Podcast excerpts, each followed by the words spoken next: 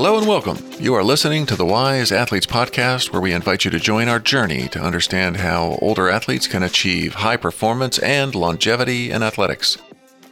I am Joe Lavelle with Dr. Glen Winkle, and this is episode 17 of our podcast. Glen and I are joined once again by Jeff Winkler of Winkler Cycling in Boulder, Colorado. You'll recall that Jeff is a Category 1 USAC coach who has over 30 years of experience in bicycle racing.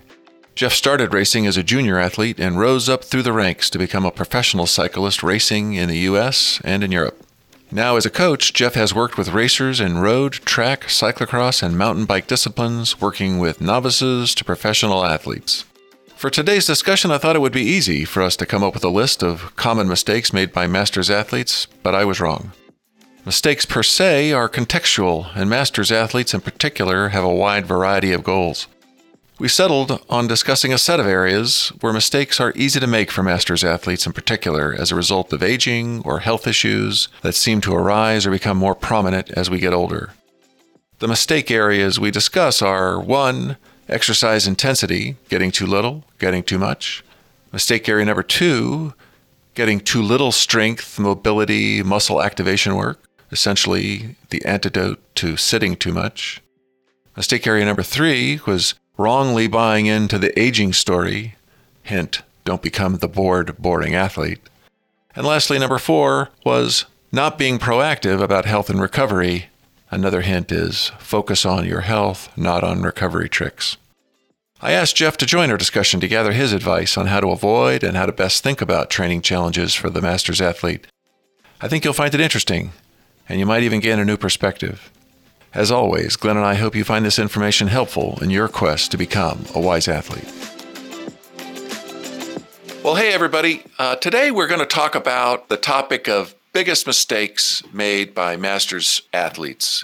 In this case, I think mostly it'll relate to cyclists or maybe triathletes uh, riding on the bike. And this is a tough topic, really, to hit right because it's hard to know exactly what constitutes a mistake without knowing what somebody's trying to achieve and things which are commonly done wrong or maybe even objectively being done in a way that wouldn't be normally recommended. If the person doing it is totally happy with their performance and the way that their athletics is fitting into their life well then it's hard to say that it was a mistake. But anyway that being said we're going to talk about some mistakes that I've made as a masters athlete some that I perhaps unfortunately continue to make and some that I've made in the past and speak to that as common mistakes. But we believe that these mistakes are relevant to the masters athletes that fall into a range described as maybe at one end, the masters racer who is emphasizing athletic performance, but also interest, interested in not undermining health and wellness. And then at the other end of the spectrum would be the masters athlete who is emphasizing health and wellness, but also interested in getting better, stronger, faster in his or her sport, whether that's by getting better over time or limiting losses that might be age related or perhaps being caused by shrinking time availability. But I think that that's a pretty broad range of people that this would apply to. Guys, would uh, does that sound like the right range to you? Sounds good to me. I think it's a great idea, Joe. Let's do it. Yep, let's do it. All right. Me as a master's athlete, I'm 58 years old the mistakes that I'm making or the way that they show up as mistakes for me are going to relate to things which happen to all of us more or less. Looking at my two partners in crime here today who have no gray hair, I'm thinking that they apply to me more than they apply to them. But generally speaking, we all get older, and to some degree or another, our bodies work less well. And these are things which then impact us as athletes. The things that come to my mind as the biggest issues fall into uh, a few categories. And let me just go through the list here, and you guys just throw in whatever thoughts you have on top of what I say. So the first one is always for me the fact that I recover more slowly. I'm sure that somebody could explain why that is true. Partially, that's from the fact that I don't sleep as well as I used to, but I'm sure that there's other mechanisms for that. But it's just true. I don't recover as fast as I used to. The second issue relates to more just metabolism, metabolic health. It's easier for me to put on body fat and harder to get rid of it it makes endurance exercise a really nice fit because it burns a lot of calories. But on the other hand, it becomes a trap for needing to burn those calories in order to defend my diet. Uh, so there's there's issues there. Uh, and I've also got some family history issues related to type 2 diabetes and cardiovascular risk. Uh, and we all worry about brain health and cancer as we get older. The next category falls into falling muscle mass. This is a, a common issue for, for masters athletes and me. I fight it off.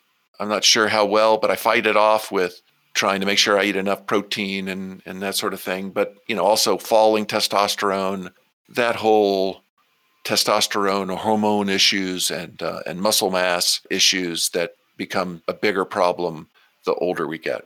Somewhat related to that is uh, as you get older, your VO2 max starts falling and have to try to fight that off. Another issue related to age is the elasticity of connective tissue. I definitely am finding that I get stiffer and less flexible, and I have to work on that on a regular basis. And even as I work on it, you know, I have more uh, aches and pains.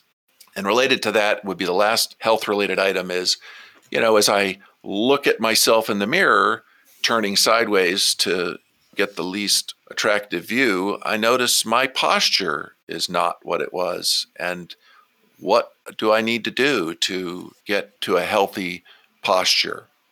Guys, is there anything you'd add to that list of that long list of uh, health issues that affect the uh, master's athlete? I'd say welcome to the aging process here, Joe. yeah, I only know of one way to stop it, and that's worse. So I guess uh, I'm just going to have to live with it and and fight it off as I can. Jeff, what do you think? Yeah, I, I think that you know, as we all go through our lifetime as athletes, um, the concerns that are priorities will change over time, and uh, you know, maybe as a 20 something, you know, your posture wasn't a problem because you hadn't spent 40 years sitting in a chair yet. And, you know, maybe you had other issues you needed to deal with. Certainly recovery speed wasn't a problem, but maybe, maybe you have a bad diet because you don't see, you know, that the consequences of a bad diet right out of the gate. But, you know, so as a master's athlete, you just need to recognize that you aren't the young athlete anymore and that the concerns and the things that need attention and how much attention they need are no longer the same. Well, I'm glad to have you guys advising me here on this list. And uh, hopefully, as we go through the mistakes that I'm making or have made in the past, the feedback you guys give to me will be useful to our audience. Great. Looking forward to it. So, the first one that was definitely true at the beginning of my uh, cycling career was that I was getting too little high intensity work. And in fact, I would say I was getting no high intensity work. I was doing long rides. I, you know, and I was exhausted at the end because I'd be doing lots of climbing and doing long hours and not feeling like I wasn't getting a workout, but it, none of it was maximizing my heart rate or all the power I could put into the bike for a minute type of a thing. What do you guys think about missing out on high intensity work on the bike? Well, Joe, that's a really good question because a lot of riders are riding their bikes and they they want to go on group rides and ride with their friends. And so the idea of high intensity becomes when they're when they're chasing their buddies down or when they're climbing a hill. That's their high intensity work. And for a lot of riders, that's just fine. For myself, obviously, if I'm racing, if I get dropped on a hill, that's not going to work for me. I have to train for that specifically. So high intensity work when I first started bike riding wasn't an issue. It was just my high intensity was the racing itself, or was you know riding a hill was high intensity. It wasn't a specific type of training skill that I learned. Over time, I've learned that it's different. I've, I've seen it from different perspective, especially now as a coach. It depends on the rider what their goal is. Jeff, you want to speak to that? Yeah, you know, I think um, even if you don't have competitive goals, you you probably should have a, a wide variety of of riding intensity, um, but it doesn't need to be very focused. But if you have event or competitive desires, and, and those could be formal events or informal events like group rides in your neighborhood, you need to tune your time on the bike to the demands of the uh, of the event that you care about. And and if your local group ride, you know, has a bunch of 20 second full blast efforts up little rolling hills, then you need that's what you kind of need to prepare for. Whereas if you're an ultra marathon guy and your goal is to, you know, do a 500 kilometer time trial or something like that, then high intensity is not really a huge important part of your repertoire. Uh, I think it's focused on you know what you want to do and whether you feel like your performance in those events is what you want it to be at this time. Back at this time, when that was the case, I started riding with a team and would join them on their group rides. And I would just get smashed because, of course, they would ride hard and I could keep up with them for the normal hard bits. But when the effort would go up just a bit, I didn't have that extra gear to be able to hang with them at that higher effort level for more than like one or two times before I, I was blown. And then the next time they'd go, I, I was off the back. And how did it did it ever get to the point where that didn't happen? Well, it got better when I started riding on the track, which was definitely a cure for not having enough high intensity exercise. Yeah, I, I, would say that even if you kept doing those rides, those rides themselves were training, right? And and they mm-hmm. were very specific to the demands of the ride that you were doing. And eventually you would have become more comfortable making those efforts. Now, if you don't have any patience and you want to get there quicker, then you have to practice those on other days, obviously. Yeah, Jeff makes a really good point too, um, and that's something I like to stress when I work with athletes is the fact that sometimes athletes don't want to train; they just want to ride. And if your ride, in a sense, uh, basically accomplishes what you wanted to do, and let's say you're getting dropped on all the little short little climbs, little punchy climbs around here, and you, you do it with them eventually, you'll start staying with it. That that ability of doing them is the training for that ability. And so it's not necessarily you have to put together a training plan to stay with your buddies just by riding with your buddies. You'll eventually stay with them as you get stronger over time. Like I was saying earlier, was that if you're competitive and you want to beat them up the hill, well, then you're going to have to train for that. That's a different animal. So you can draw the distinction between am I competitive um, in terms of I, I want to win competitions or I just want to stay with the group and not get dropped. So I'm assuming then that there would be some sort of prescription that, given a specific situation, you guys could give to an athlete where they could when they're not on that group ride, things that they could do that would accelerate their ability to have that extra gear or that repeatability with that extra gear so that they could, would not get dropped. And, and ultimately, whether they end up getting dropped and then they have to ride home by themselves or their buddies have to wait for them, not getting dropped would be the goal. I keep it simple. I mean, let's say there's that hill that you always get dropped on, just that hill. And you go, well, I'll tell you what, go out and ride that hill a couple of times without your buddies by yourself and just see what pace you can ride it at that you can sustain the whole effort. And then keep pushing those limits. I mean, that's a simple workout. It's not very it's not very exacting, but it's just for fun and sense, okay, I did it and last week I did it in, in, five minutes and now I can do it in, you know, four and a half minutes. And I can do it in four minutes eventually. And so you're basically setting a certain place, a certain distance, a certain place in, you know, in space, like that hill that always you get dropped on, and you just go over and do it and practice on it. And it's it's not as rigorous as having a exact protocol of how many watts and how much power for how long. It's a matter of I'm going to challenge that thing and try to get faster on it. It's a simple way of developing a, pr- a plan or a program to get better at something.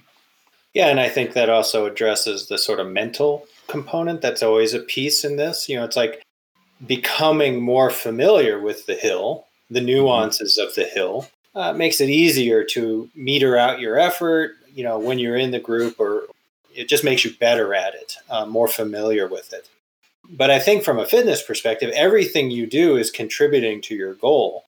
You know most of the t- most of the reason that someone has trouble sticking when the pace lifts on a climb like that is because they were already going too hard relatively speaking right before that they didn't have they were already in the red and their mates who were fitter were not as much in the red. So it was just a matter of time before sort of the 800 pound gorilla would get on your back and, and you couldn't keep up anymore. But as you ride and the more you ride of all types of intensities your whole fit the whole fitness curve goes up at all levels right? And it all becomes easier kind of all at once through that process. Oh, that's an interesting point. I suppose perhaps for each person it would somewhat depend on, you know, are they an aerobic or anaerobic athlete as to what they would already have. But the point you're making is, especially if this group ride is, you know, longer than 30 minutes, there's more than just the high end work that's going on here. There's the the base work, and if their buddies are all doing an endurance pace, and I'm doing somewhere between uh, tempo and threshold, well, I'm going to blow eventually. eventually.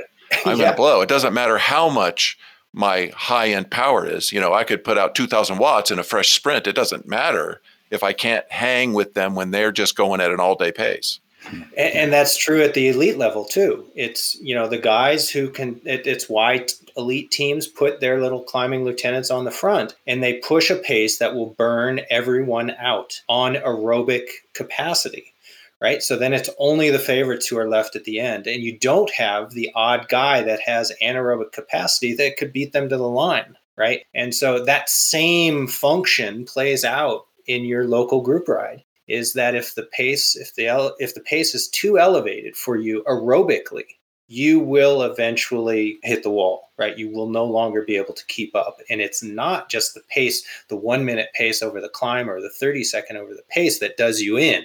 It's it's all the rest of the ride beforehand. Yeah, well that makes sense.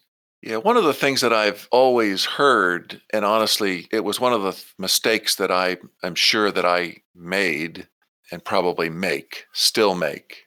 I mean, it's so common in my everyday riding a bike that I, I want to say everybody makes this mistake.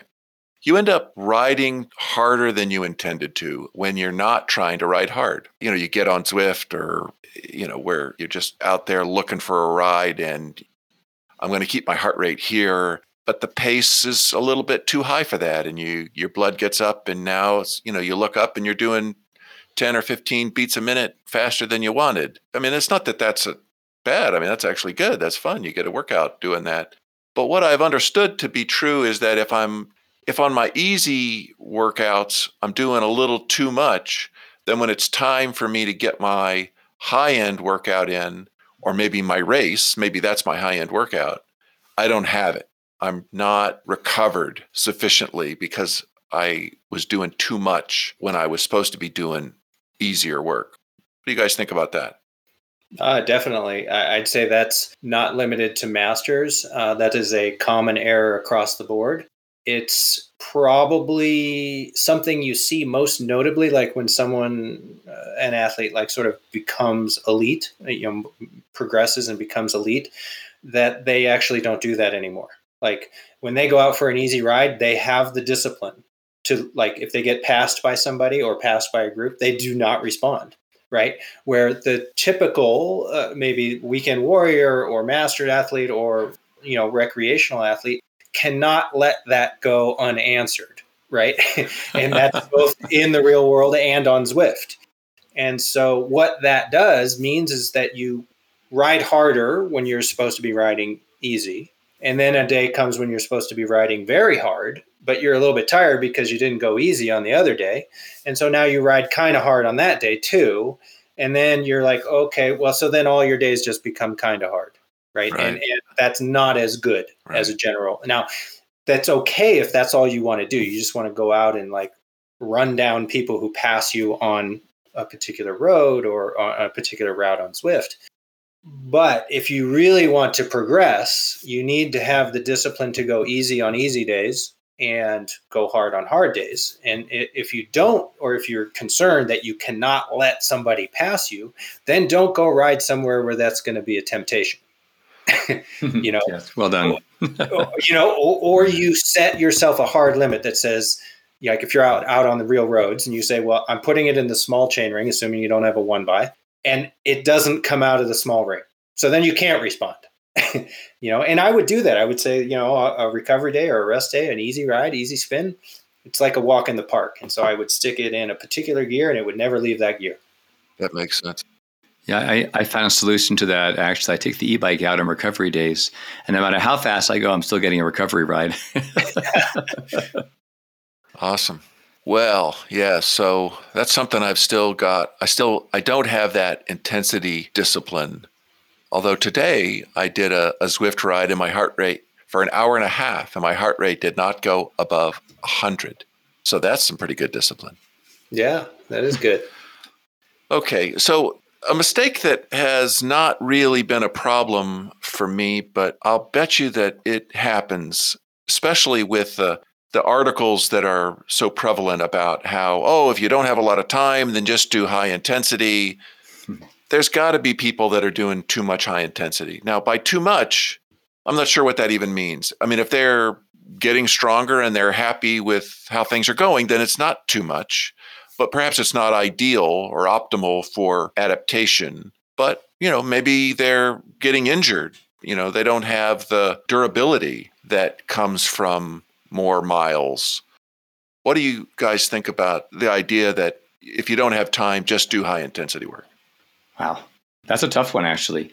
If you've only got, say, half an hour to work out and you figure I'll just do high intensity, you still have to have recovery days in there. And a lot of folks don't realize that. A lot of people get in the bike and they put it in the biggest gear and they just mash the pedals for like 20 minutes to a half an hour and they feel they got a great workout. But it's not good for the joints, not good for the body, and it's not really a training workout. It won't develop the cardiovascular system like they want it to and those have tired muscles and sore joints. So you have to look at it from the perspective of I see why people would do that because time is a factor and you, they don't have time for a couple of hour endurance ride or even for an hour endurance ride. So they'll just try to make it make it count. But you could take the days you have available and have 30 minutes of intensity riding followed by an easy day when you have a chance to ride the bike for a recovery day. So it's about balance. And I think that the older the athlete is, the more they realize that after a hard hard, intense day, they're probably going to be suffering from delayed onset muscle soreness. They'll be very sore for a couple of days. They won't be able to ride. That doesn't work for most people. It's better to do a little bit off the top level of intensity and then have a recovery day when you're taking it easy. Wouldn't you agree, Jeff? Yeah, and, and I agree that it's kind of a difficult equation and it's very individual. But yeah, the theory or you know the approach would be kind of like, well, you don't you don't have either a, a, big block of time on a single day and you don't have an aggregate of time over the course of a week to sort of attack volume, if you will, and ride many hours at low intensity, which is a reality. And so what do you do? Well, the thing is is is riding super hard all the time is not a substitute. It might be the best uh, well, it may not even be the best way to deal with the time that you have to train. But I even though that, that we see these headlines that are summaries of studies, but they're just not accurate summaries of them, is that there's no evidence that it replaces or achieves the same adaptations that low intensity does. And so any plan has to have or any approach should have all of the intensities represented because they all have impact because the body responds to what you make it do. And so, yes, at the time when you're doing high intensity, you're also sort of addressing the physiological systems that are activated at low intensity, but not without consequence. So, mm-hmm. I would say even somebody who is time crunched, I would, you know, so let's just say they, only, they only have six to eight hours a week to be on the bike. I, don't think I would recommend that six to eight hours should all be full blast. I would still have a proportion now, that proportion could be played around with, but there would have to be a proportion of zone two, you know, endurance, aerobic capacity kind of riding, even if you could do more if you had more time. You know, you might say, well, well if I go ride for an hour and eh, at heart rate of 120, that's that's not that stressful. But there's still something going on physiologically, not to mention mentally. You know, you might be more fired up to go hard the next day after a zone two day than you would be after a, a day that you really smashed it. All right, guys. Well, that was great. I think that uh, we hit that high intensity issue from a, a number of different directions and covered that pretty well. The second mistake area falls into the category, I'll just say cross training, where I have just been doing cycling.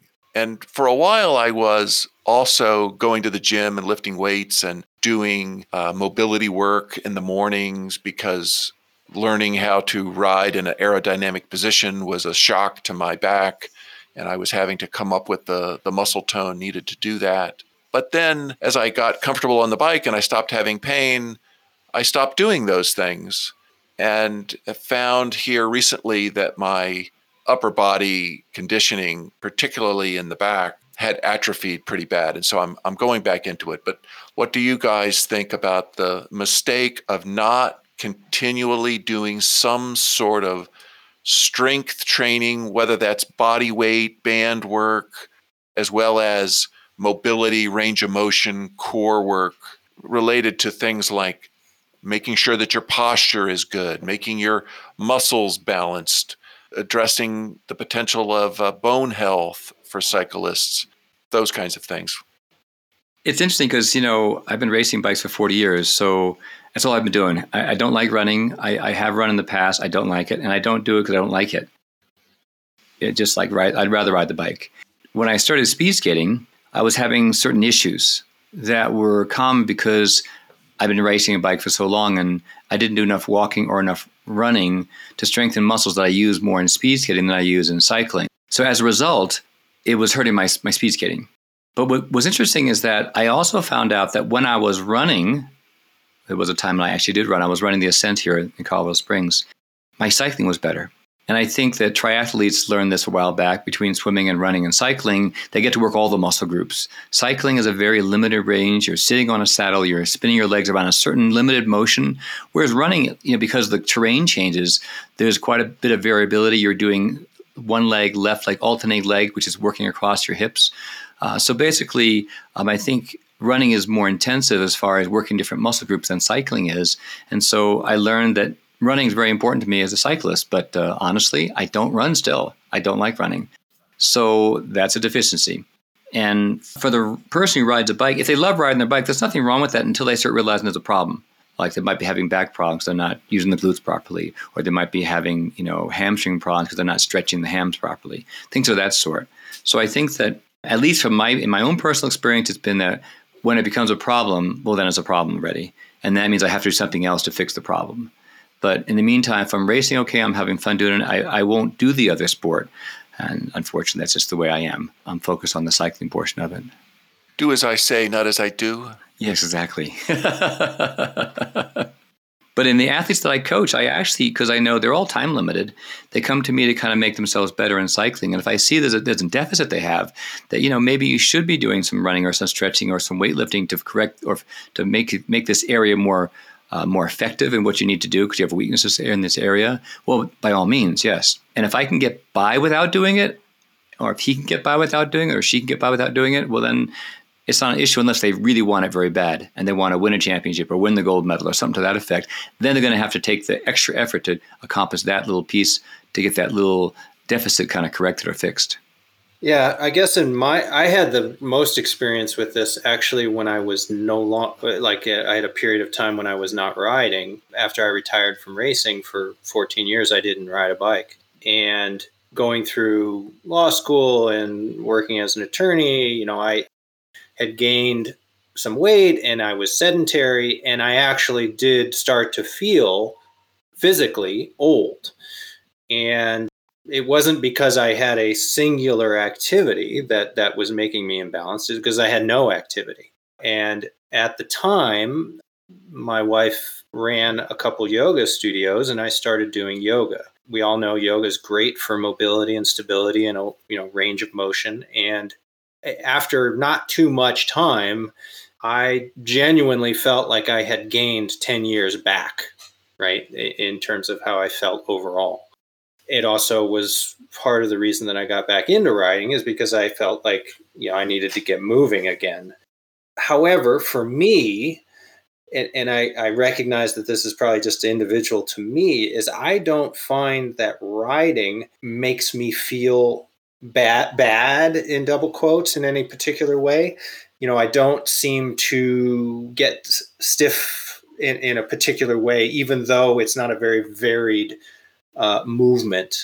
But I, I recognized as I continue to age that I need to address the parts of my body that typically had never really needed to be addressed. They were just up to the task of maintaining posture or uh, maintaining a platform upon which to sit on the bike and pedal effectively.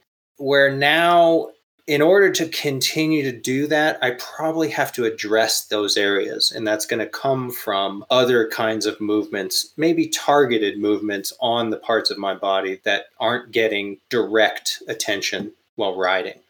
So I think a, a, a daily routine or, or, or, you know, five days a week where you rotate through different movements and they don't have to be particularly complicated and they don't actually have to be in the gym you know you could you just start doing the basic movements of like pushing pressing and core work and they will give those parts of the body that are mostly idle some movement so that they then are happier when you're on the bike. Or just happier being a living human being. Absolutely. Yeah. Right. I mean i i recommend everybody look in the mirror turn sideways and if you don't like what you see, do something about it. I find the stereotypical cyclist, their shoulders are rolled forward, their back is rounded forward, their neck is forward. They don't stand up straight like a good soldier anymore. And but that's true. I, will just push back a little bit and say that's true of almost everybody, right? Is that posture is not actually a cyclist posture. That's a sitter's posture, you know? And so if you sit at a desk and you manipulate a mouse, your shoulder comes forward, right? You round your back. Maybe you're right. Cycling didn't cause it, but cycling's not curing it either. yeah. yeah, I mean, I, I would make a case that it's better than if you could spend an hour on the bike, it's better than spending another hour in your desk chair. But you're right. It, it, it, you should be doing something else, including not sitting continuously for too long at your desk. That may actually do more for your posture than going to the gym, you know, three days a week for three hours. So, fair point. Fair point. Look in the mirror, turn sideways. If you don't like how it looks, do something about it because you can do something about it. It's not aging. It's well, it is aging, but but don't think of it as like un, uh, you know inevitable. It's just something that needs particular attention that maybe you just didn't have to do before. It'll make you feel better. you know, so it's it's not it shouldn't be a hard choice. You know, especially since you probably can do it in a way that doesn't take away from your time riding. You know, you can do it after dark. You can do it in the morning. You get up for five minutes out of every 50, you know, at your desk. The, it's not hard. It's just a new routine you have to develop, and and you need to recognize that it is something that you must consciously choose to do. It just it, otherwise, it's that's not going to happen. Yeah, Jeff, you make some very good points, and I think it's as as coaches, you know, you and I both know that our job is to get people to kind of break free from the, the, what they do usually and make change in their lifestyle that will improve their health or life in, in whatever may, way it may be and find creative ways for them to do what they cannot do otherwise on their own. That's why we're coaches. That's why we try to coach people in a certain direction move them towards a certain level of health or fitness or performance. So related to all of this things that i've heard over the years relate to balancing out your muscles helping your joints to feel better when they've got muscle tone balanced on them. Cyclists often find, as an example of this next general point I wanted to make, that they, they don't use their glutes. Uh, I think that this is also one of those consequences of sitting a lot. But if, if your glute is your biggest muscle in your body and you're not using it in your sport, then that's obviously a mistake. So, whether it's in a gym or it's just in your living room, learning how to activate your muscle, your glutes that ought to be a part of your whatever this program is called strength training or mobility or whatever. Well, I, I think what Jeff said earlier about how we sit, we really sit an awful lot. And um, there are particular syndromes. I guess the one I think about most is lower cross syndrome, and uh, I don't want to go into it now, but basically, it's it's a it's a fact that we sit so much that we have weaknesses and problems in certain muscle groups that affect us on a bicycle, whether we're a runner or whether we're a cyclist. And I think that for me, I know um, one of the key things I need to do is I need to stretch certain muscle groups. Hams are very tight from cycling, and glutes, glute medius, in fact, is tight. And um, if I don't stretch, you know, my IT band, I'm going to have problems in my knees and problems in my hips and my back. When I'm stretched, I am much, much better. I sleep better. I ride better. I have less pain when sitting. And I think it's it's key that I realized I never used to stretch when I was younger. I have to stretch nowadays. So I've added that to my life because I'm healthier as a result and I feel better. And I think for most athletes, if they're having pain or having issues, they want to address them and then figure out how can I solve this problem in a way, whether it be by stretching, by exercising, by weight training, or strength training, or or maybe not sitting so much. Yeah, and maybe this sort of feeds back into the mistake approach here, the theme is that maybe the mistake is chalking that up to an un- inevitable pro- or, you know consequence of aging when it's actually you just have to make some changes and move in a, in ways you didn't used to have to move when you were younger. But it will be okay if you do that. Yeah. Well in fact i'm ready to use that as a segue into the third mistake that i have made more and more recently, uh, and I'm trying to figure out how to stop making. And with your help, maybe I can. And that is buying into the aging story. Hmm. I have, in the last 10 years, significantly shrunken the scope of my athletic endeavors in an effort to try to stay alive. I've stopped rock climbing and I've stopped mountaineering and I've stopped tree skiing and and these were all things that I did in an effort to not die as I felt like I was getting older and an accident in these sports becomes a very bad accident. Of course, it has turned out that getting into cycling has sent me to the hospital 10 times more often than any of those other things ever did. But still, you know, I keep thinking and saying out loud, even, I'm old, I'm getting old, and I can't do things. And I'm pretty sure that that's false. And I'm hurting myself by narrowing my horizons. Well, Joe, I've thought about this a lot, you know, because um, I, I turned 66 this year and I'm still racing and I still intend to continue racing. But I, I have noticed that as we get older, we get wiser. And so we look at cars differently than we used to when we were younger.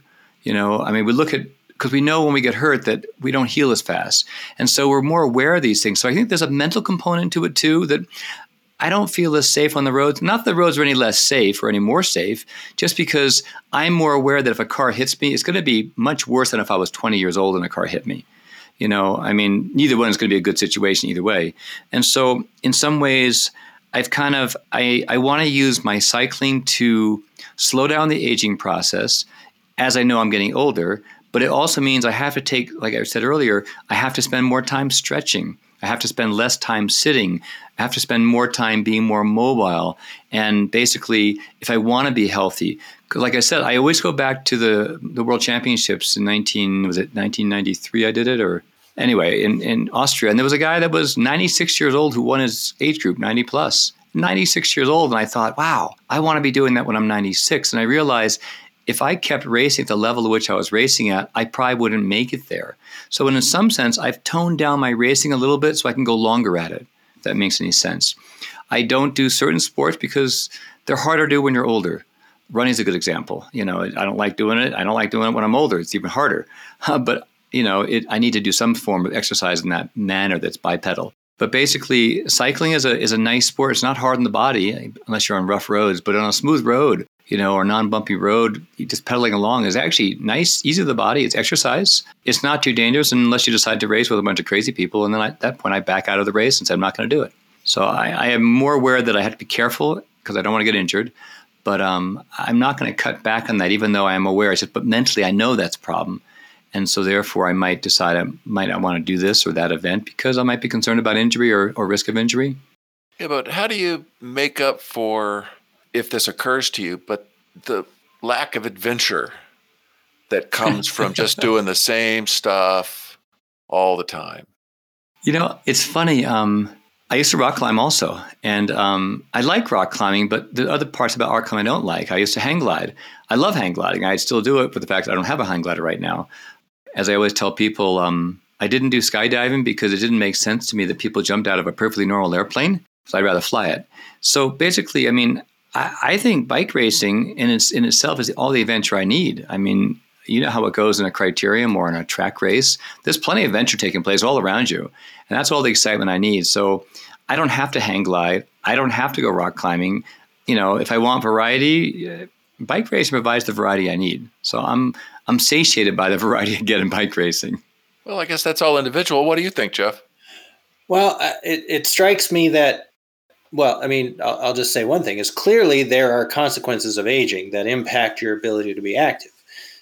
But the problem, perhaps, it's sort of the quote unquote aging story, is if you disconnect that from your actual reality, right? There's this external story that is old people don't do these things. You know hmm. you, your just pro- trajectory is towards a La-Z-Boy right? Or or you just say i'm too old for this shit right? That statement which we've all heard and is you know is oft repeated is well are you? It, you know you got to ask yourself it's like okay yes i have to limit myself but let's limit myself to my actual limits not to some some story that that's perpetuated out in, in, in society. And so you got to ask yourself: Is skiing trees? It's like okay. It, well, let, let me just say one other thing: is that you know Glen's point is like your how much weight you give the consequences is not really an aging problem. That's just a changing cost benefit analysis. And, and, I don't think that you have to sort of lament that as, as part of being old. It's like you just don't want those consequences. You're wise enough, you've gone through them enough to know that, hey, I'm willing to forego whatever activities that lead to that because I don't want that. You know, but on the other hand, let's like go back to your skiing the trees. Is you got to ask yourself, well, okay, how much has my reaction time and my strength and my abilities declined? And has it declined to where I can no longer do that activity, you know, with some some degree of, of competence, right? Like I'm at risk. I'm really at a different risk profile. Then then you make the change. But don't just do it in as a speculation, right? Like just sort of have a real sense of like, okay, yeah, okay, I can't do everything I used to do, but I can still do most of it. Well, surely there's maybe new things that I could do. Ride the Rockies, or I mean, I know that one of the first things that I did, in fact, I did it in the first uh, three weeks of owning my first bicycle. I signed up for the triple bypass. And man, that was an adventure. Didn't know if I'd get to the end of that thing. My legs cramping up. So you know, I, I think maybe it is just a mindset. You're right that there's adventure. You can find adventure. Just look for it.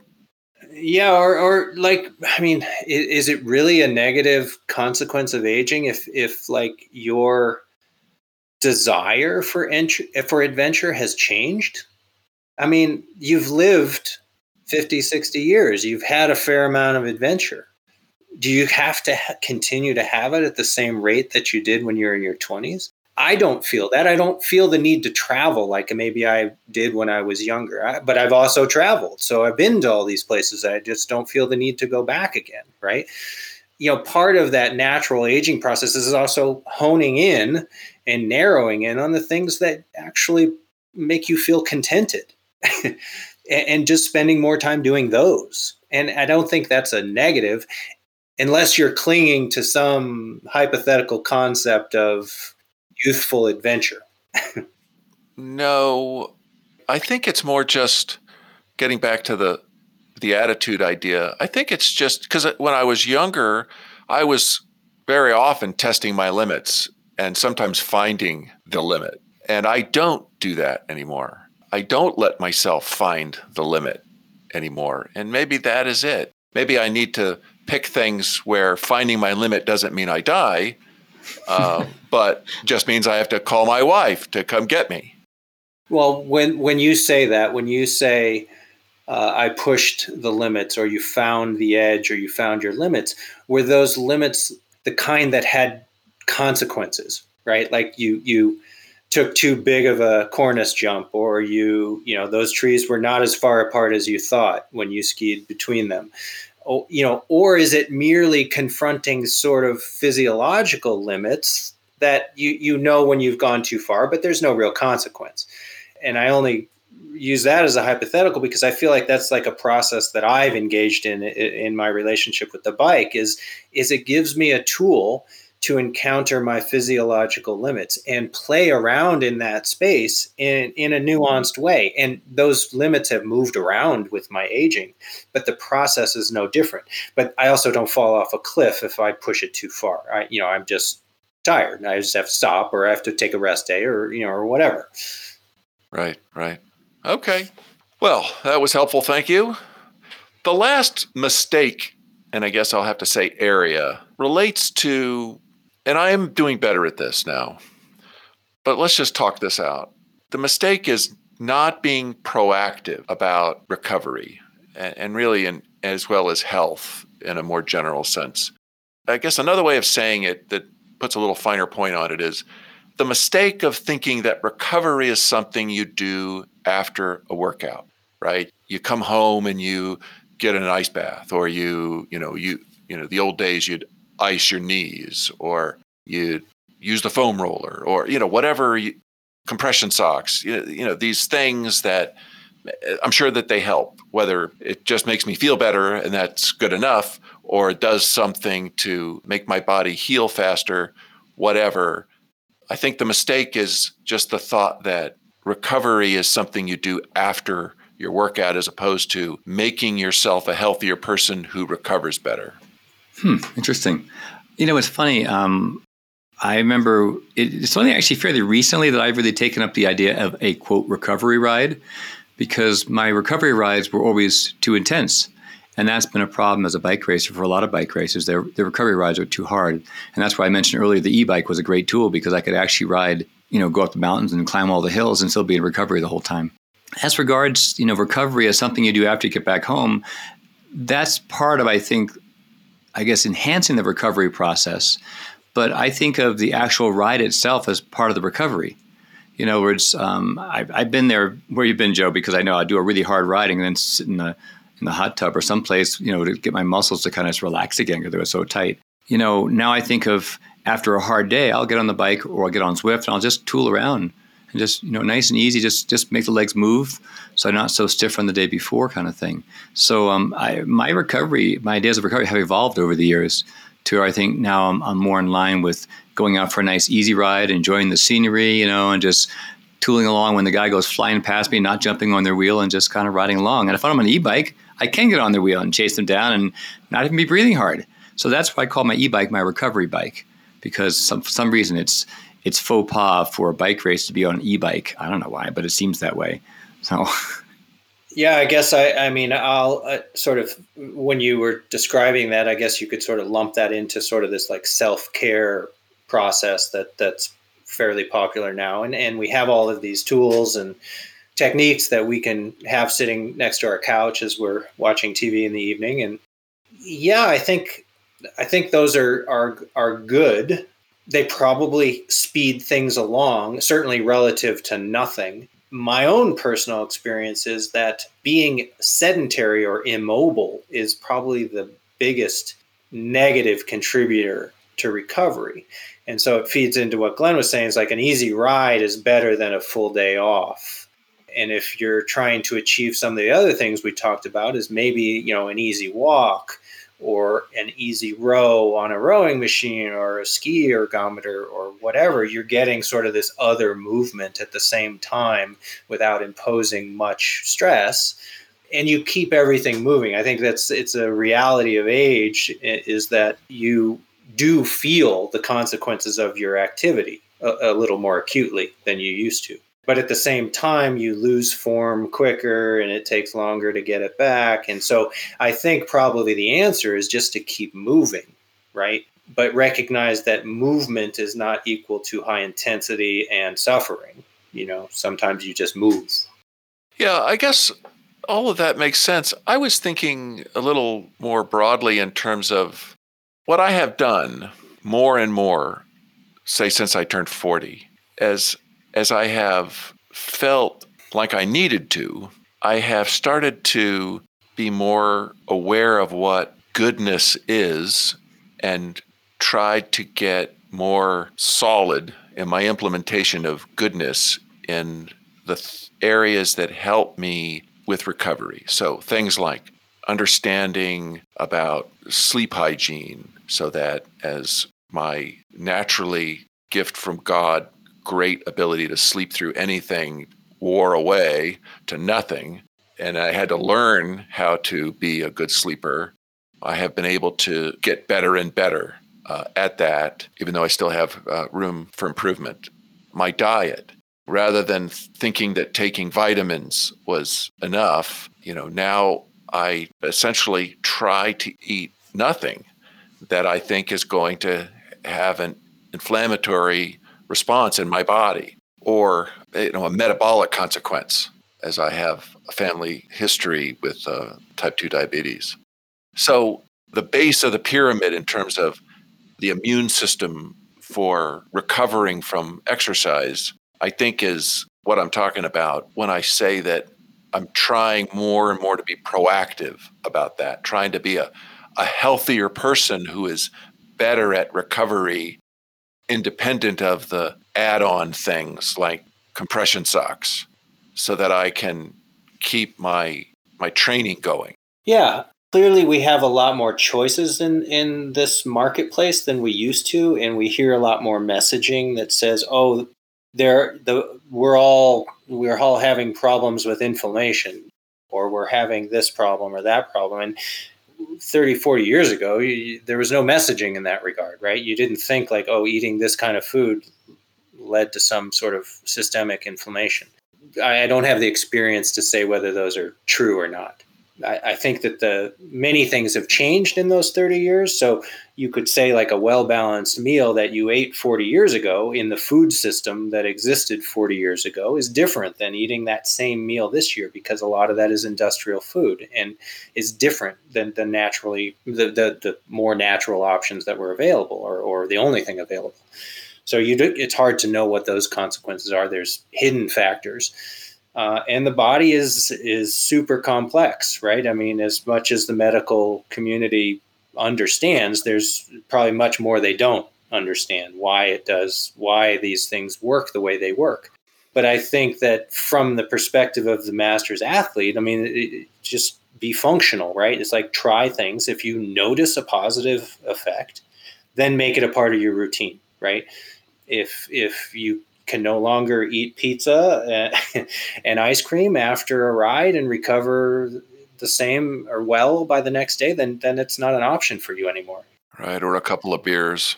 Yeah, I, I mean, I, I had problems when I was younger with. I, I stayed away from. I, as an athlete, I felt like alcohol definitely was was negative from a recovery perspective. I could yeah. tell the next day with having one, uh, I could note different body sensations so yeah i mean but but then again those are those are conventions of social interaction right? Maybe less so in 2020 but you know but if, if you get enjoyment from that process and hey let's you know having a post ride beer is kind of like ritualistic with with cycling and it's a big part of the culture if that's satisfying then you got to ask you you got to weigh the choice right? You're like social benefit versus uh, you, you're like uncovering every stone so that your body is the temple and you treat it as such, right? Right, right. But but I think you can say that there are real things that have changed as we've aged, and you need to be more attentive to some things than you have ever used to be. You know, you ever needed to be before. I mean, that's a that's just reasonable choices. right. Yeah, I think related to that, and this is an area where I've have not been very good, but I'm more and more determined to be good at this, and that is just taking care of myself, sort of recognizing that I'm not that same person who I was when I was just healthy all the time. And if I had something funny happen, I could just ignore it because it would turn out to be nothing anyway. So why bother check it out? And it'd go away and I'd be fine. I'm now more determined than ever that I'm getting annual physicals. If I've got some kind of an issue, I'm getting checked out. You know, I just had a, a, a conversation with a concussion specialist, and I think I've been knocked out at least four times in my life and had my bell rung more times than I could count. and I've never had any kind of lasting damage that I'm aware of. Uh, what's your name again? I'm kidding. but, well, what about the next time I get knocked out? Is that the time where I've got some kind of permanent disability now or some long, long recovery road that I've got to go down? That's just an example of how I'm I want to be more attentive to my health than I have in the past. Sure. Um, I mean, you got to. I, I think we we also have to sort of recognize that as we the way the mind works, right? You hear the risks, you hear the messaging around the negative consequences that tends to get elevated in our calculations, right? And, and maybe appropriately, maybe not. And it, it, just seems like a bigger risk, right? And we know from all the literature, humans are pretty horrible at, at risk calculation in general.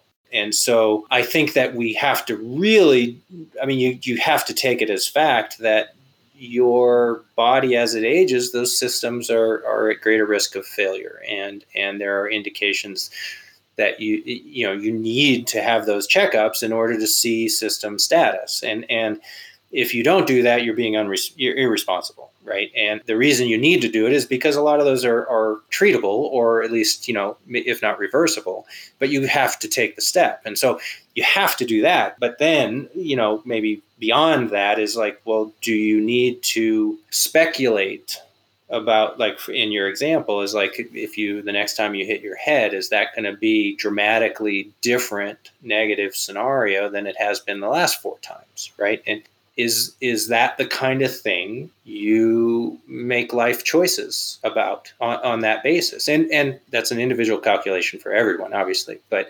some things are just going to happen and, and there's no preventing them. And you know so you could live your life in avoidance of those things and, and it could be less than if you just said well if it's going to happen it's going to happen. I'm going to do what i can do and control what i can control and and then i'm otherwise i'm going to live my life all right well glen i'm shocked you're not talking about afib well, like I mean, the, the, key thing is that I made a lot of mistakes and I paid for them, so to speak try to be more careful. And, and like I, am more cautious now than I was when I was younger.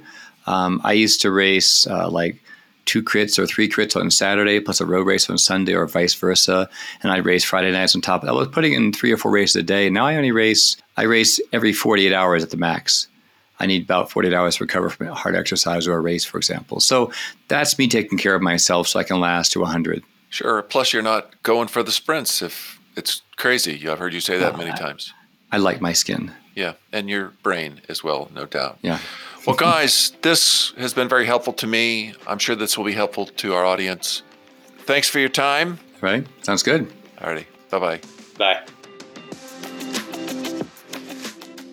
Thank you so much for listening into our discussion with Jeff Winkler. You can find Jeff's contact info in the show notes. If you head over to wiseathletes.com, you can send us a question to address on the podcast, see all of our episodes, subscribe to our podcast, and you can sign up for our newsletter. If you are on social media and enjoyed this episode, please post about it. That would be a great help. Thanks again.